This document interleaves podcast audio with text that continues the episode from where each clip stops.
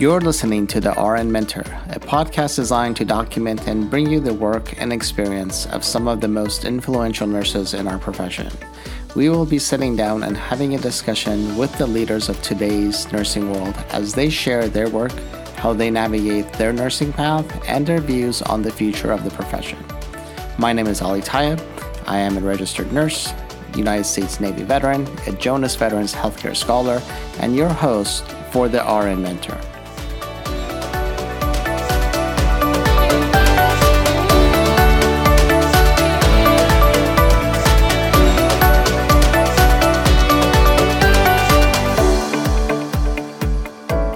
And welcome to another episode of the RN Mentor podcast. I'm super excited uh, today to be joined by Dr. Josh uh, Wymer. Uh, Dr. Wymer is an accomplished nurse, team oriented clinical operations leader, and forward looking health information executive with more than 25 years in healthcare. His present roles include founding chief clinical officer for Shift Hive Inc. and chief product officer for Medical Match Inc. Dr. Wymer also serves in various advisory roles for other startups and accelerators while teaching advanced informatics, executive nurse leadership, and evidence based practice. With an undergraduate degree in nursing from Seattle University, Dr. Wymer completed a Master's of Science in Nursing in Healthcare Informatics with the University of San Diego, a Master's of Science in Project Management from Granite State College, a Master's of Arts in Enterprise Strategic Planning from the U.S. Naval War College, and a Doctor of Nursing Practice in Executive Leadership from Johns Hopkins University. Dr. Wymer recently completed a successful 20 plus year career in the US Navy that included three combat zone deployments and direct support to multinational forces and special operations missions. Dr. Wymer's military awards and decorations include the Navy and Marine Corps Commendation Medal, three awards on that one, Navy and Marine Corps Achievement Medal, four awards, as well as other meritorious awards and citations. Dr. Wymer is a proud member of the College of Healthcare Information Management Executives and holds the Healthcare Chief Information Officer and Digital Health Executive credentials. His additional credentials include perioperative nursing, nursing informatics, and as an advanced nurse executive. As a fellow of the American College of Healthcare Executives, he previously served on the editorial board for Healthcare Executives magazine and mentors early career healthcare executives. As a fellow with the American Academy of Nursing, Dr. Wymer is recognized advocate for digital health transformation, human-centered design, and peer collaborations across interprofessional teams. His recent uh, peer-reviewed work has focused on executive leadership into professional teams and empowering clinicians.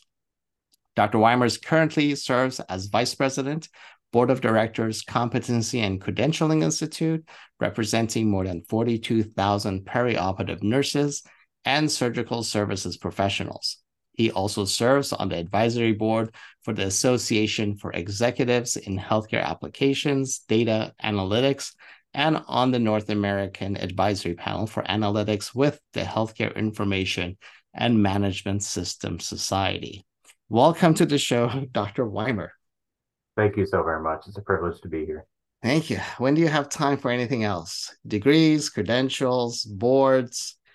Um, how do you do you have any free time? I'm thank you for having free time to actually meet with me. I should say that. Well, it's an honor to be here, obviously, and, and it's good to see you again, Ali. I I think that when we think about where we are in healthcare and what we do as nurses uh, and as healthcare leaders, I think when you have passion and you have an opportunity to make a difference, it doesn't feel like work.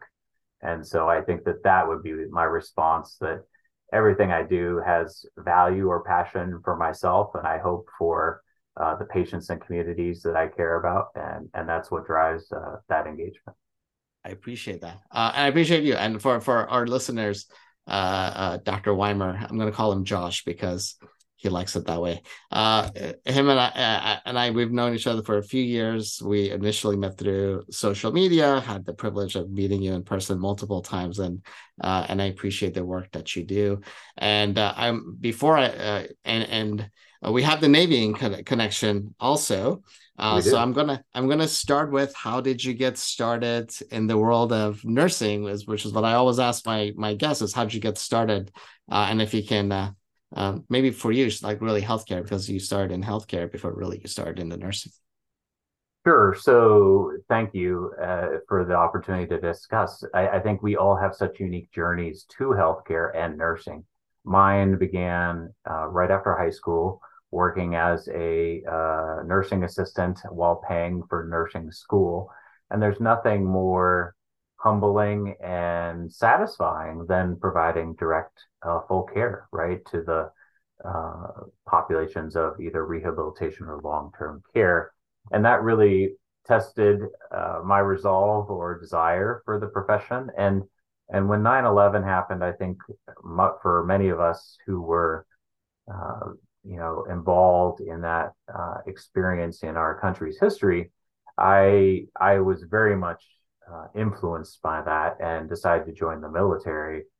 And I think that my journey as a corpsman in the Navy and ultimately receiving my commission uh, five years later, and then growing through med surg, a decade in the operating room, and then health information. I think what I what I'm most taken by is the chance we have to make a difference every time, and I think that's what's driven every step along the way. Is I can make more impact or be a bigger uh, uh, difference here. Maybe I can strengthen my advocacy, my influence, my contribution to healthcare as a whole, and that's really what brought us here today. Right? Is the first of all uh, a compulsive uh, yes, right? When opportunity arises, you need to say yes for that first opportunity to build the momentum.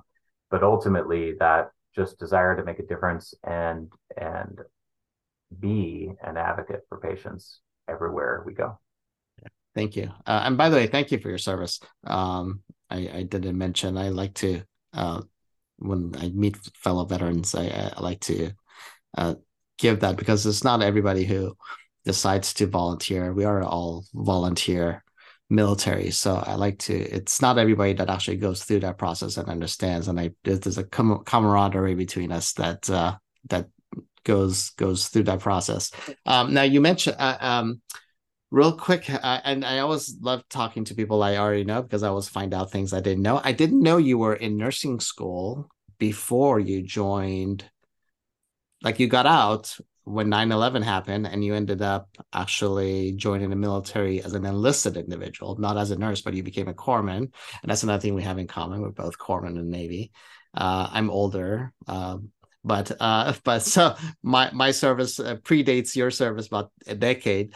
Uh, but um but for you uh you how did so what was your influence to actually go and become a nurse? What was that influence? Because it was pre your corpsman experience. I always assumed like you were a corpsman and you said, "Hey, I'm going to go get a commission as a nurse," but you already had that influence prior to that.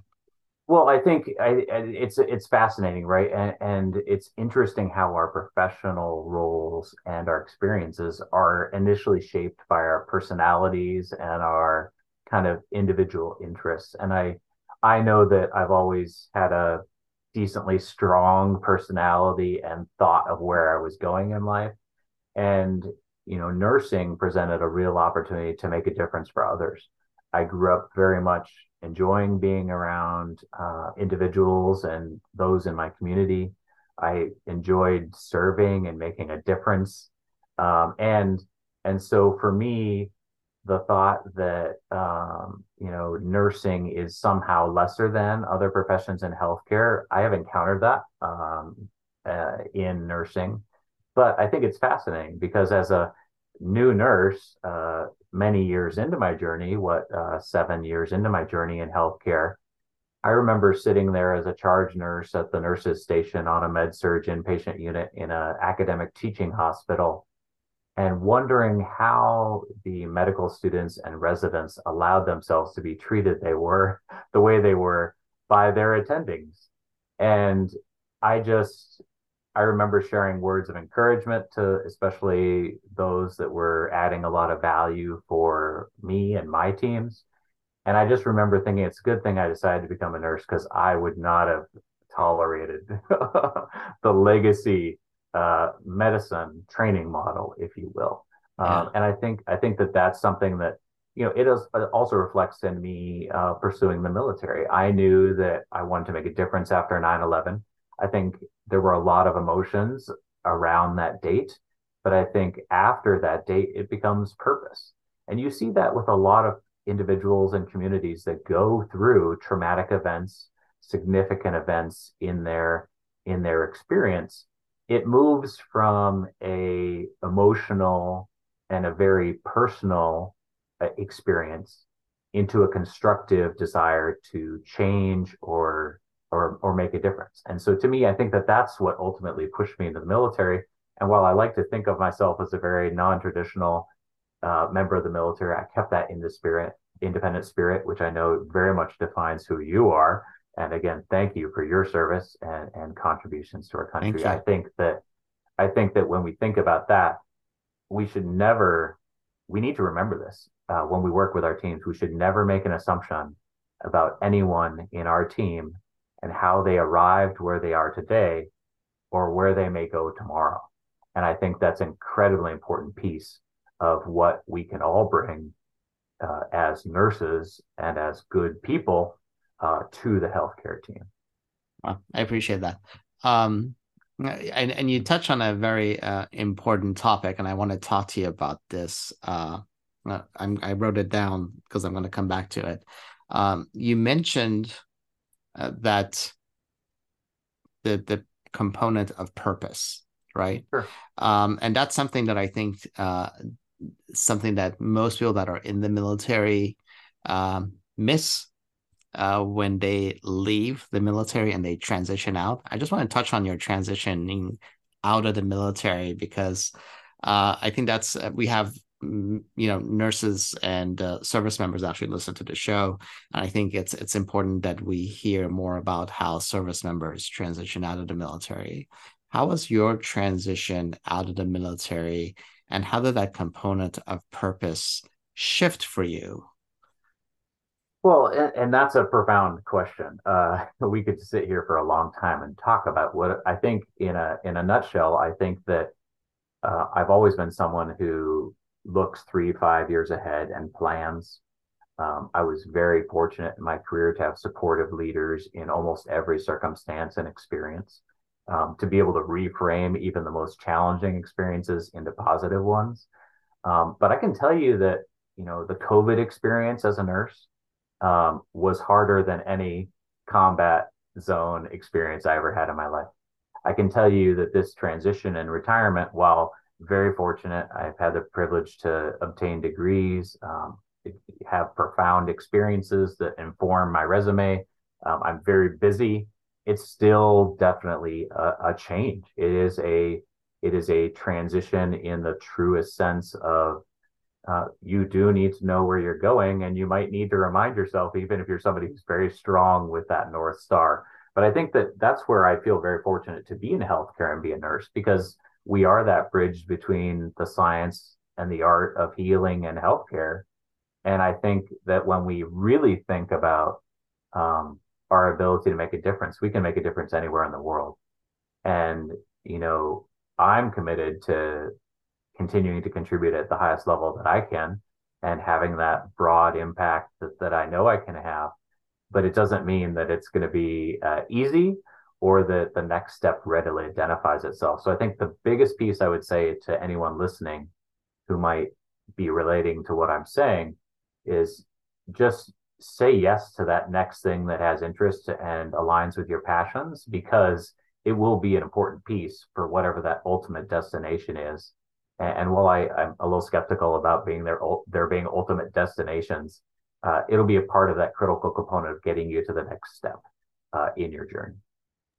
Great, thank you for that. Um, and I think it's also important uh, that I also bring up what was the process for you, or what was what are the, what are because you you just recently retired out of the Navy. What was the it what was the process or the barriers for you, or is the are the barriers for you as you're transitioning uh, into the civilian sector? Well, first of all, I want to emphasize that I I feel very fortunate. Um, you know, I I was able to leave the service uh, as a healthy person. Uh, my sacrifices, my well, my family and those I cared about sacrificed quite a bit. I feel like I came through very fortunately. Um, and I know that I've been very fortunate from an education perspective, a professional roles perspective. But what I think is so important to is to realize that everyone has gravity in their life, um, and everyone everyone encounters uh, obstacles and and I would not put my obstacles uh, alongside some that I see, but I would say that I feel like you you need to be prepared and know yourself. And if I think if you can center yourself around, you know, some passions that you might have, finding ways to contribute. You know, I I am uh, I really enjoyed over these last few years writing, um, sharing my perspective. I've enjoyed uh, contributing in nonprofit leadership. I love the startup, uh, kind of the dangerous space of uh, you're not getting paid for your idea yet, but it could be a very uh, important contribution to healthcare or uh, bettering uh, circumstances for humankind as a whole. Um, but I think that when you look at specific things, you know, there's an emotional component of you belonged to something uh, that you derived personal value from and you gave a lot to for many years when you're in the military, even if it's two, three, four years, or if it's 20 some, like 20 plus, like I did, or I'm sure there's someone listening to this uh, this um, conversation that has many more years than I was fortunate to serve. And I think it doesn't just uh, relate to the military. I think anyone who's contributed to an organization for a long time and I think about all those who, you know, especially in non healthcare professions, may have given 20, 30, 40 years of their life to a corporation and then find themselves. I mean, I left voluntarily. I I had plenty of opportunity. I chose to go to the door because I wanted to move to the next phase in my journey, uh, professionally and personally. Think about those folks that and entire communities that are shown the door and they love the institution uh, that they were employed by. They they gave their all and their everything, quite uh, quite often too much for too long, uh, and then all of a sudden they're forced uh, to go seek uh, something that they would never have chosen on their own. So to me, I think it is. It's about centering yourself. It's about knowing where you want to go, but also don't forget your physical health. Right. I think uh, whatever your routine is and whatever it is that makes you happy and sustains you and keeps uh, everything moving in your life. You, have got to focus on that. Uh, and and the other bit will take care of itself. It just involves the the one component of us as humans that it you know separates us in some ways from the rest of nature. Very few of us are patient, and so I would encourage folks, whether you're a civilian or you're you're um, you're in the military, uh, you know trust the process in that you know that you're doing your best every day. You're growing. Um, you're doing something to grow every week month uh, quarter year to grow yourself personally professionally academically uh, it'll happen. You just got to be you just go on a little bit of a journey. Yeah thank you for that. Um and and and um a lot of what you're talking talking about uh, resonates with me.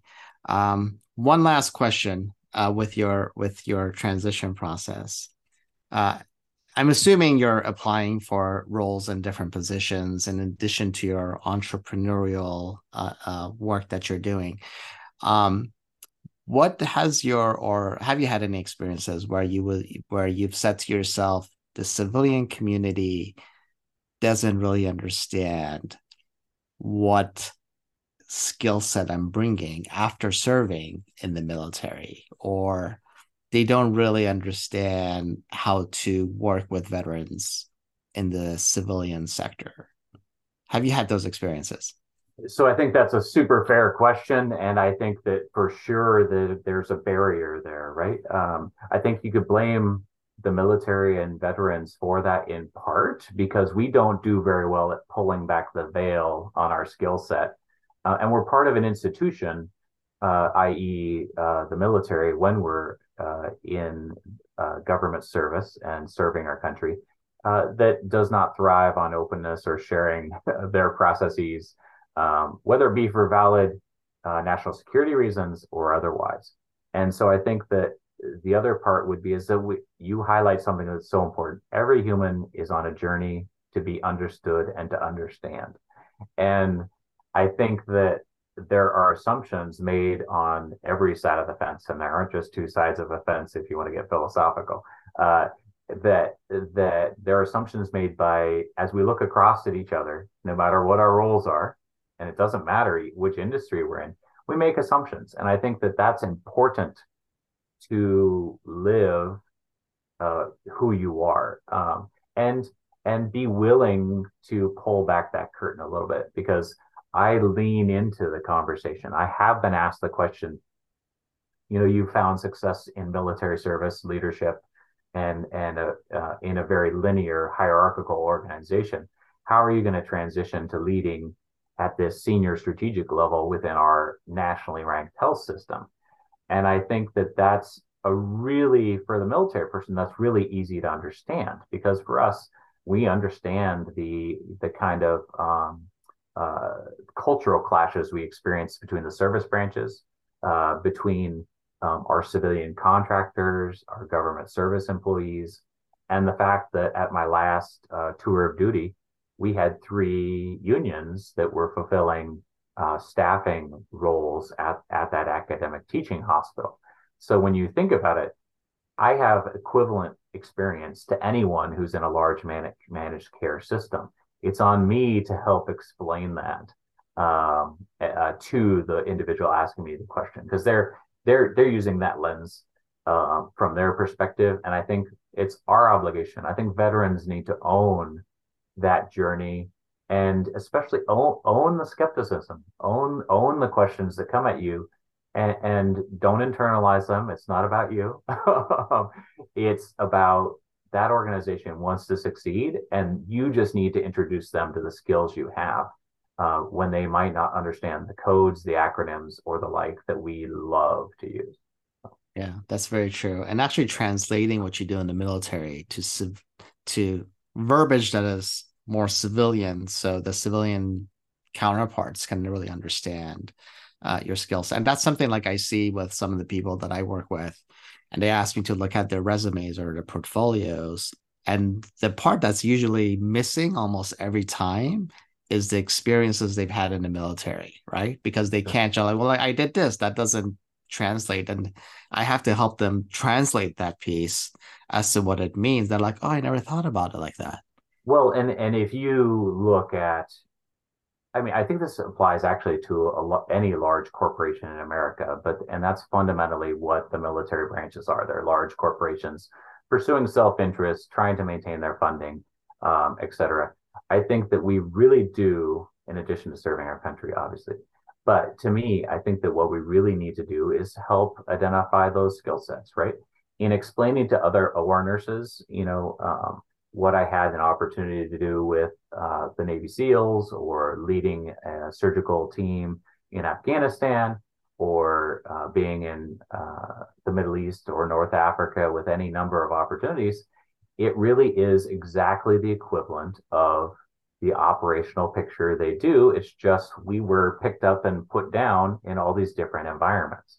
And I think that when we think about how to message our success, it's it's not any different than the civilian sector in the sense of you know we we learn and we share the skills we gain especially around trauma um, and anything involving kinetic forces from military and combat it benefits civilian trauma dramatically right? Because replicating trauma at scale from uh, combat is is not something that is typically seen in the civilian sector but then I go and talk to friends from major metropolitan areas and level one trauma centers, and crime in this country is not um, is not uh, is not a, a non-factor in their practice, right?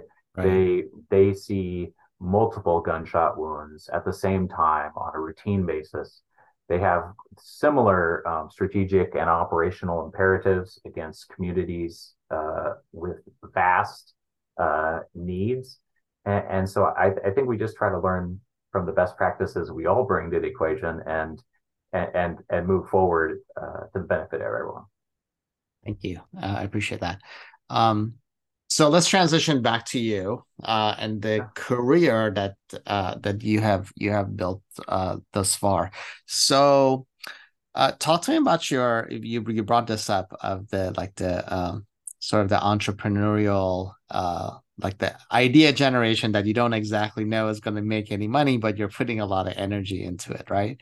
Um, so let's. H- how did this come about? Uh, where did when did you decide like this was a piece that because we know there's a lot of nursing sort of put in this uh, uh, to this to this uh, really uh, small box of what you can do and what you can't do.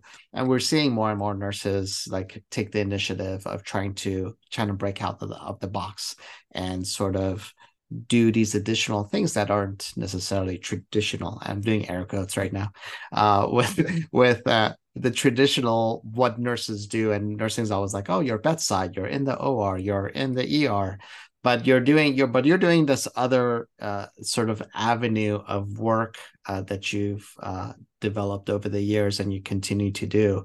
Um, what brought that on and what keeps you going in that arena? Uh, and thank you for that question. I think i think that there's an incredible opportunity for everyone to make a difference. I think you, nursing is uniquely equipped to leverage our skills right? Uh, we are at the bedside. We are patient community facing in a way that no other profession is at scale or otherwise. And we have the ability to see, um, you know, i.e., identify, isolate, evaluate, analyze, document, and pursue any uh, challenge we face. Why not make that about an idea to make a workflow or a technology better serve doing the most good for the greatest number of people. And there's nothing more painful in healthcare right now than workforce. And so I think it has been that way for some time. Uh, so when you you have your own creative ideas, you are engaging with your employer or with supportive agencies or other resources that bring you teams for your daily operations look at that through your own lens and your own experience and how could it be better? And then have the gumption or the gall some would say uh, to think that you might be able to change it. Um, i have never been someone i mean if you're waiting for for, for permission uh, nobody's going to come along and just tap you with a permission wand. It just doesn't happen right? So and true. i and i think that what we really need to do is give ourselves permission. And I'd like to take this right back right now, though, to nursing itself, because while we might be able to fall back on some sort of legacy leadership model that did put us in a corner, we have a unique body of knowledge. We have a growing, distinct body of nursing science and nursing knowledge.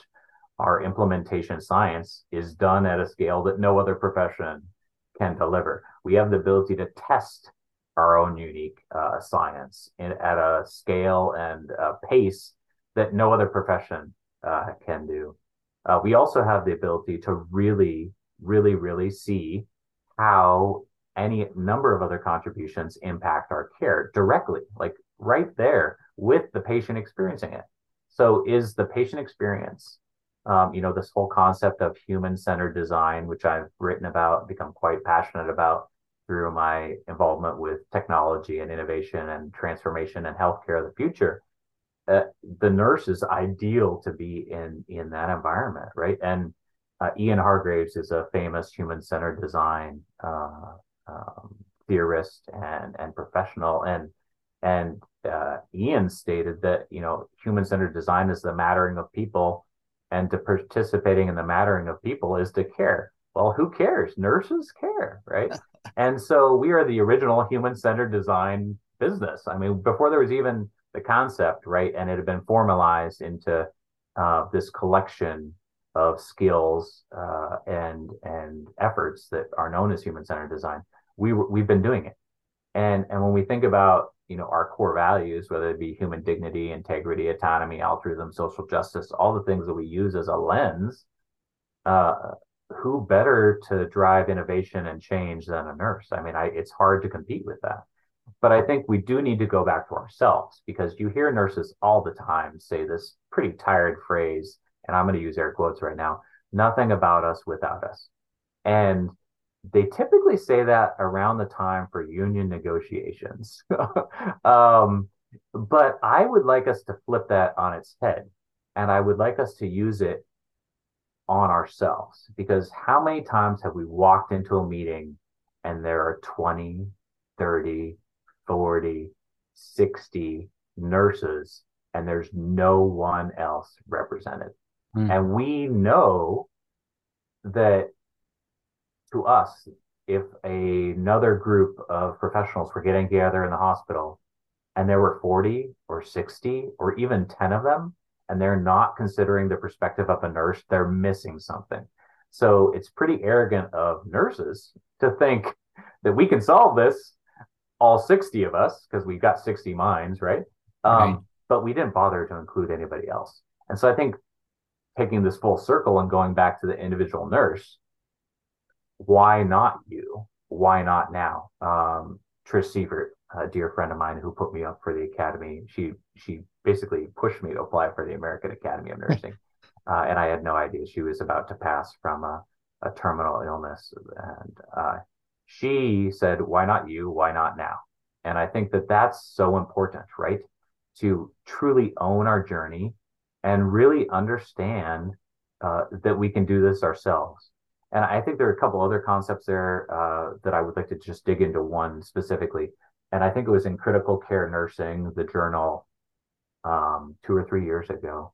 Stephanie Meyer talked about how the concept that nurses, and especially the nurse as a leader, um, we have an obligation to understand that uh, agreement and support are not the same thing, right?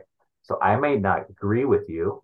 I might not have the same perspective. I might not have that lens that's going to make you go out there and conquer some new field or invent that piece of equipment or redesign a process. But I can I can support you. Um, it's the same thing for our leadership experience uh, when it's performed on us, right? Uh, our leader might not agree, but they can still functionally and effectively support us. And I think we might not necessarily agree with decisions by our leaders or with a path they take, whether it be in an operational, strategic, uh, or other uh, aspect of our experience as an employee or a team member. Uh, but we can support them and, and do our best in delivering care to patients. And I think that's kind of a full circle way to answer that question, but it all applies to why not you? Why not now? And I've never had to ask permission. It's not built into who I am. Uh, so I think that that's part of it too. Is give yourself permission to go out and pursue what you know uh, could be a game changer or make the difference. Thank you for that. Um, and and and uh, uh, and I appreciate you sharing your colleagues uh, the why not you, why not now. That's uh, um, and that's so true because so many uh, so many people don't necessarily step up and say yes choose me. Uh, so it's always nice to have that individual that sees the value and kind of gives you a little push to move a certain direction. And that's where like mentoring and sponsorship really plays a huge role in the world of nursing and i wish more people would uh, really actively engage with that process. Well and if we wanted somebody to arbitrate change, innovation, technology, uh, the care of our patients, why not do it ourselves? Right. Uh, why not? Why not? Why not design the system and, and be be effective uh, in to benefit yourself and your colleagues and the community you directly serve? And there might be a side benefit of uh, you changing some component, specialty, or the whole of healthcare. Yeah, Yeah, very true. Uh, and that, and I think that's something that I, I I I struggle with trying to communicate sometimes even with my students is that component of there's the profession of nursing and then there's your job in nursing. So some of that energy that you're spending like being an entrepreneur or an innovator or trying to make change is happening it's not it's always nice to get paid for it, but it may be happening outside of your role and within the profession of nursing where you're not necessarily getting paid for it but you're looking to change yeah. the process right and you're highlighting something that is absolutely essential we need to lift each other up yeah. i mean one of the pillars of successful folks that i encounter uh, is that they somebody supported them uh, either by being solicited or or seeing the value they brought uh, uh, naturally. And I think that if we, one of my mantras is recognition is retention. Um, that we, I, because I remember the first time I was written up for Employee of the Month positively and received that recognition. I mean, I can directly trace the success in my healthcare career to that one person, a direct line supervisor, taking the time out of their incredibly busy schedule to sit down and acknowledge me. And not only did I return the favor for doing it for folks that have worked for me ever since, because it's it's incredibly rewarding, but I have seen individuals, I can mark it out in time almost, those that have made a difference in my journey through recognizing me. And, and if we see that and if we can absorb that, right, I think that we really can reclaim the agency for ourselves, our teams, and the profession as a whole because you don't arrive at some phenomenal recognition spontaneously. It's usually a it's usually a an achievement built one brick or block at a time. And and why not be the first I mean, I would love to be the first block in anyone's wall with that recognition, right? It's easy to take the claim of being that last person to finish it, but being the foundation in building up someone else to achieve what they ultimately will, maybe well beyond your contribution 10, 20, 30 years down the line because of the momentum that was gained there is is huge and has incredible meaning to the profession as a whole. And we need we need to be able to get there uh, for, for each other and I appreciate you saying that. As I'm for our audience who's not actually seeing the visuals of this, I'm looking at Josh with uh, multiple awards on his background, and it's important. That recognition piece is important, and I know you've been recognized several times uh, over the last few years. Uh, but it really has to do with your engagement and your network, right? The network that you've built has allowed you to engage uh, on a national or international level right? Um, what what's what's the driver for you in engaging in the profession other than you're invested clearly, but you continue to be uh, as invested in uh, in multiple organizations, right?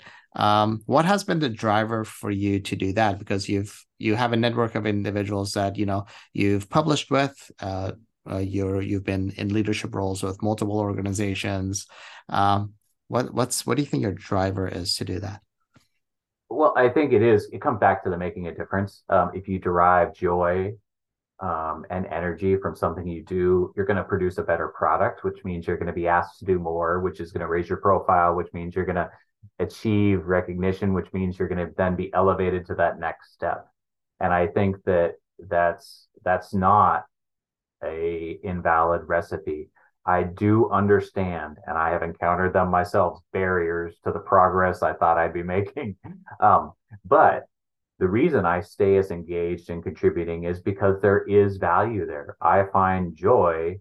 Everything I do has a purpose. And if you know, you probably have a copy of my CV there that I had to email you for the start of this.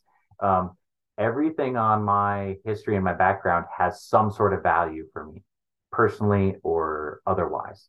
And so have being able to have that passion and point to why you did something.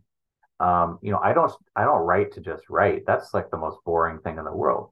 But when you're writing about, uh, for instance, uh, my article on COVID nineteen and nurse leadership that I had the privilege of of writing with um, Dr. Christopher Stucky and Dr. Marla De Jong, um, you know that uh, that was my first uh, lead author piece, and it came to me. Nurses everywhere are leading in circumstances that are poorly defined. The challenges are opaque. The imperatives and the directives from the government or other agencies or our own employers were changing on a monthly, weekly, sometimes daily slash hourly basis. Uh, nurses are uniquely equipped to lead and be effective uh, in that kind of an environment. And so, as we seek to define kind of those shadows in our experience as nurses and as leaders, who better to you know refine that skill set and then carry it forward post pandemic? Uh, and to me, I think that that's the kind of thing that's really kind of lit a fire for me. Is you know you leave the bedside. I, I last circulated an operating room, I think, in 2017. Um, uh, for me, I've had a chance to, you know, support house supervisor teams and still go to the bedside, um, seeking out leaders and clinicians to find out how the system is treating them as a system leader in health information. I I would routinely go to the the inpatient unit or the clinic to find out how the system is behaving uh, for them. And yes, I said the word behaving, not operating because we all know that technology can really be a barrier to effective healthcare delivery.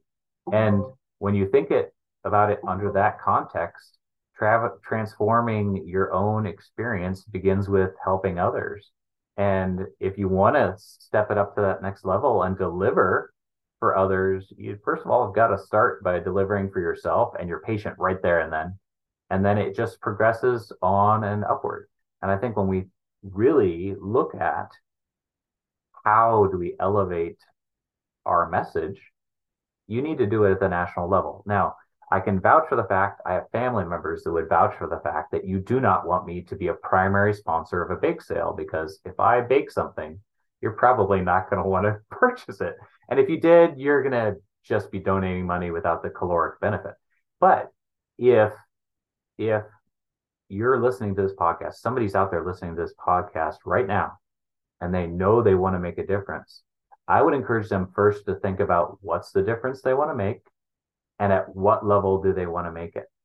There is no values judgment about where you put that effort in. It should be about you and your own satisfaction because you'll put in your best effort. Now, I'll tell you, if you, the whole concept of all politics is local, I would argue that some school board presidents have it just as bad as a national leader because it's it's the same fight it's just at a different scale for a different topic uh, and you might not want to read the newspaper uh, at the national level instead of just the local rag but to me i think that you really need to think about what's what's the outcome you want and when i thought about the energy i had i thought about the ideas i had um, I was not going to be impressing three people at my local chapter meeting with it. They were strategic ideas, they were higher operational level ideas. So, contributing at a regional level, a state level, and then having an opportunity to contribute at the national level was a, just a natural fit for who I am. And I think that that's part of everyone who's listening to this. It's part of their journey is find your space because if you if you find your spot, then it's just going to be a natural outgrowing of what you do. You'll put in your best effort and there will be momentum and you'll have the opportunity to do more. But I would follow that up on by saying, you know, as somebody who has children and relationships that I want to nurture, um, also learn the word no because especially in your 20s and 30s um, it's it and and the early phases of your career which varies based on who we are and when we entered the profession you need to you know pursue opportunity and maybe you need to say yes just for the nature of the experience and the growth and to fill in the resume uh, but at some point start to figure out what you want to do because there's a countless folks that want you to do something. The question is does does it have meaning for you? Yeah. Uh, and and that's that's very true uh, as you mentioned this uh, because it, it i think it was it wasn't until like maybe three or four years ago that I really sat down on like what are the the like the two or three buckets that really have meaning for me that I need to connect all my work to. And um, it was a difficult it was it was a difficult transition because it, it forced me to look at things more deeply uh, in in aligning because otherwise you're right you get stretched uh, as it is you're everybody's stretched way too thin but it, it even impacts you that much more where you're not you're not passionate about a project and you're just not going to produce the quality of work that you can produce or you're capable of producing. Um, so very true yeah, and you only separate yourself through the quality of that output. It, it, people are not particular about what you give them, but they can distinguish between quality and kind of a satisfactory job. Right. They want to see your flavor. That's what I love about you and our engagement over, you know, the years is you don't get a half dose of Ali. You don't you don't get a half dose. you, you get a full dose. And I think I think if we can deliver that value in whatever activities are, um, other people will recognize that, and then it's a it's it's you can't assume you'll find success in everything, but um, delivering value is going to automatically create more opportunity. I appreciate it. Thank you, by the way. Um, I always love you're always very complimentary too. When when whenever we meet, you're complimenting me on something, and I appreciate it. Thank you. Well, and uh, you know, it's just I'm jealous about of your hair, and uh, uh need to get that on the. Thank you. I appreciate that. I'll take any compliments I can get. Uh, so you mentioned something that triggered something for me, and something uh, I rarely ask my guests, but um, you you you brought up the the concept of not succeeding or even I'll even put it like as failures, right? Sure. How what is your process in in not being successful in something that you may have been passionate about? Or have you had that experience? Uh, oh yeah, yeah. We've we've all had that experience. I think uh, you know the context of it, uh, being able to forgive yourself, but also being realistic it's fine to forgive yourself, but there's probably a reason that something occurred or that you had a a different outcome than you desired. So this is where I really, especially when engaging with my graduate students or with developing executives, really practicing reflection. Um, what led up to the circumstances that one might consider less than optimal? What led up to it? How could those have been shaped differently? What were my direct uh, contributions or lack thereof uh, to the circumstances, not just the outcome itself, but like the actual circumstances where it finally gets adjudicated? Because most often, when we identify gaps in what we wanted or needed or required, it could be resolved by a really effective, swift response. Um, and and it only becomes kind of permanent and unre- irretrievable when it's been let linger for a significant amount of time. We we want to forgive others. We want to grow others. We want to see our teams mature and and effective leaders are transformational. They're they have a culture of safety and learning and growth that that makes it safe and should make it safe to mature within that environment, which means you don't know everything, you're willing to ask questions, and you learn from your own actions. And I think the one thing I would push everyone towards is is reflective leadership. Uh, what are you doing to reconsider even the successes, even the wild successes? Um, what are you doing to think on those, not in a congratulatory manner, but I promise you, even in your most wild success, there was a missed opportunity. And so for me, that's, I, I don't think I'm unhealthy about it, uh, but I for sure take the time to think about what could I have done differently and not so much forgiving oneself, but learning. Because I think um, letting it sting a little bit, um, uh, having a scar is is not unappreciated. People want to see that a leader has grown and had experiences that were suboptimal because we're all dying to know how you act when you're under duress. We know you're amazing when everything's perfect and you're having your favorite beverage in hand and you completed your favorite dinner and the radio's playing your favorite song. We know exactly hmm. uh, what that looks like. I know because every time the circle of life comes on, my four year old goes into a state of nirvana, you know, and starts starts doing an interpretive dance uh, with the circle of life and you know Elton John. So I think that let's let's be realistic about where we want to go, and let's uh, be realistic about ourselves. And if you can be that way, you can land a lot softer and you can bounce. And and we all want to bounce because if you don't bounce, it's going to be a lot harder because you have to climb up that much further. Yeah, I'm not very bouncy. I need to ask this question for more for for for more, more people because I, I, I learned I learned quite a bit. Um uh where but but it does it, but it but it's true there are failures and I think we just don't share those failures right. as much uh with the people that uh um that could learn from our our failures or our shortcomings or whatever you want to call our yeah, and you, life and lessons. You, and you don't have to be specific uh, as a leader, especially as somebody who's had the privilege of participating in leadership development for many junior managers and junior executives and, and contribute my insights. Um, you know, first of all, acknowledge that they have value. Whoever you are listening to this podcast, you have value to bring to any circumstance as a clinician, as a manager, as a leader. Now, you cannot control how someone else perceives you, but you can inform their perspective and you can really work your best to not not in any way being defensive or justifying yourself, but let it be known what you're there for and what you're going to do and how you did it and and and acknowledge others and you'll really be brought into kind of that circle of trust if you need to, share the details with your significant other, your closest friends. You know, try to do it with someone who won't carry the bucket of water around the corner and throw it on the wrong person because there's nothing more dangerous to individual leadership and corporate success for an individual than gossip, right?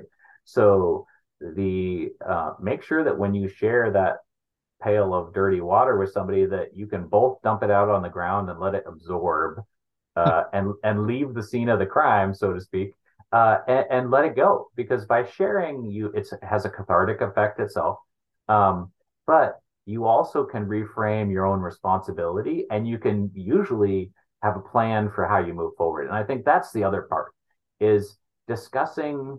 Um, especially, we've all probably had to engage in corrective actions.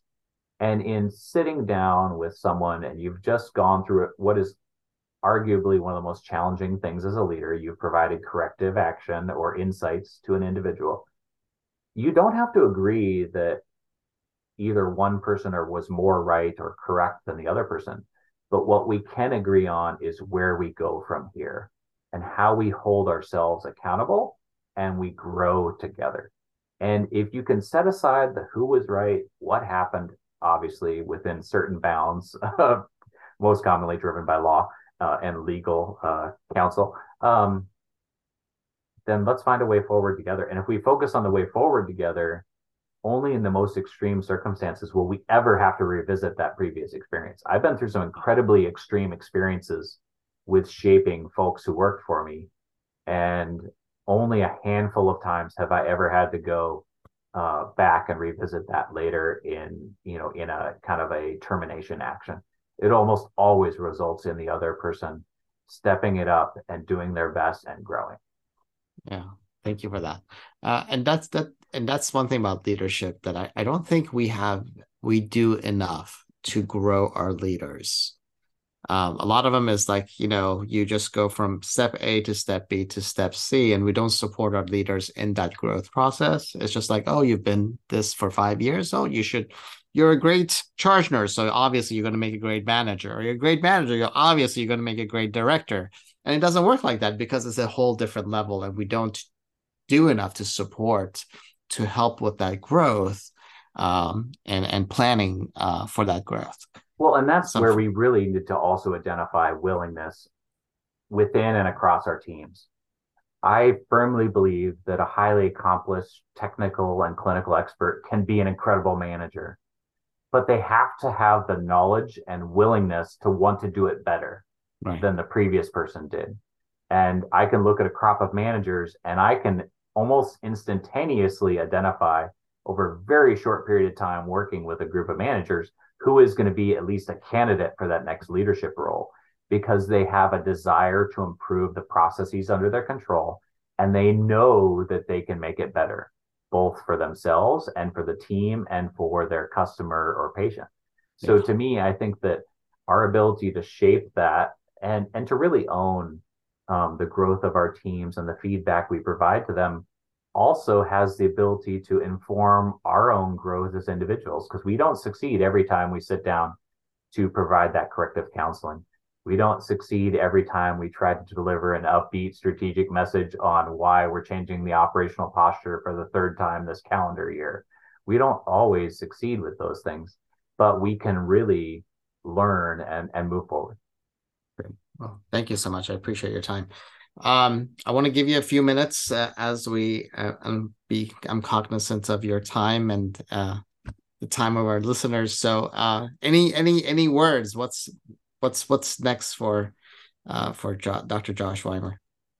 Well, I, I think I would just love for anyone listening to this podcast to really look at everything they bring to the table and understand that they can be the difference right where they're at right now and ultimately they can make a difference and move forward and have an impact in the future. And to me, you know, my journey began very humbly in healthcare. Um, and it's still a journey forward, right? I'm still pursuing impact. I'll probably be moving forward until the day I can't move forward anymore. So I would encourage folks to have that resilience and and practice the reflective uh, components uh, of what was discussed here. Because if you if you realistically look at who you are, what you bring to the table, and you see me do this all the time in our circles, like there's there's not a single reason uh, why we wouldn't get excited about anyone's ability, any individual's ability to make an impact on healthcare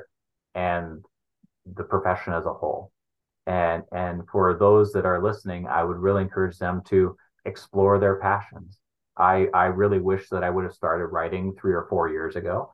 And I was waiting for some sort of magical criteria to be checked off, right? A certain degree, a certain amount of experience, a certain role. And I realized that was never going to ultimately be self evident. I just had to move forward. And and my ideas needed to be out there and needed to be tested and you know either either we'll walk this idea around the block and it'll work out or we'll move on and, and pursue something else. And I think that if if if individuals have the boldness uh, to pursue uh, and, and, and know their value, uh, I, I think that the sky is the limit. And, and when we look at healthcare, we look at the future, we look at innovation. There's nobody better than a nurse or any clinician or professional in healthcare to guide guide those uh, those steps along the way. And and we do want to come back to uh, our own values and and making sure if we're working with an organization that aligns to our own values, if we're participating in work that has meaning and value to us, it, it's not going to feel like work, and and we will succeed beyond our our wildest imaginations. Very true. Well, thank you. Thank you for your time. Thank you for making time for us. Uh, and as always, I'm um, always grateful to uh, hear uh, what you have to say. So, so thank you so much. Uh, we have been listening to Dr. Josh Wymer, um, and uh, I look forward to bringing you more guests uh, as this season moves along. So, thank you very much, and have a great day.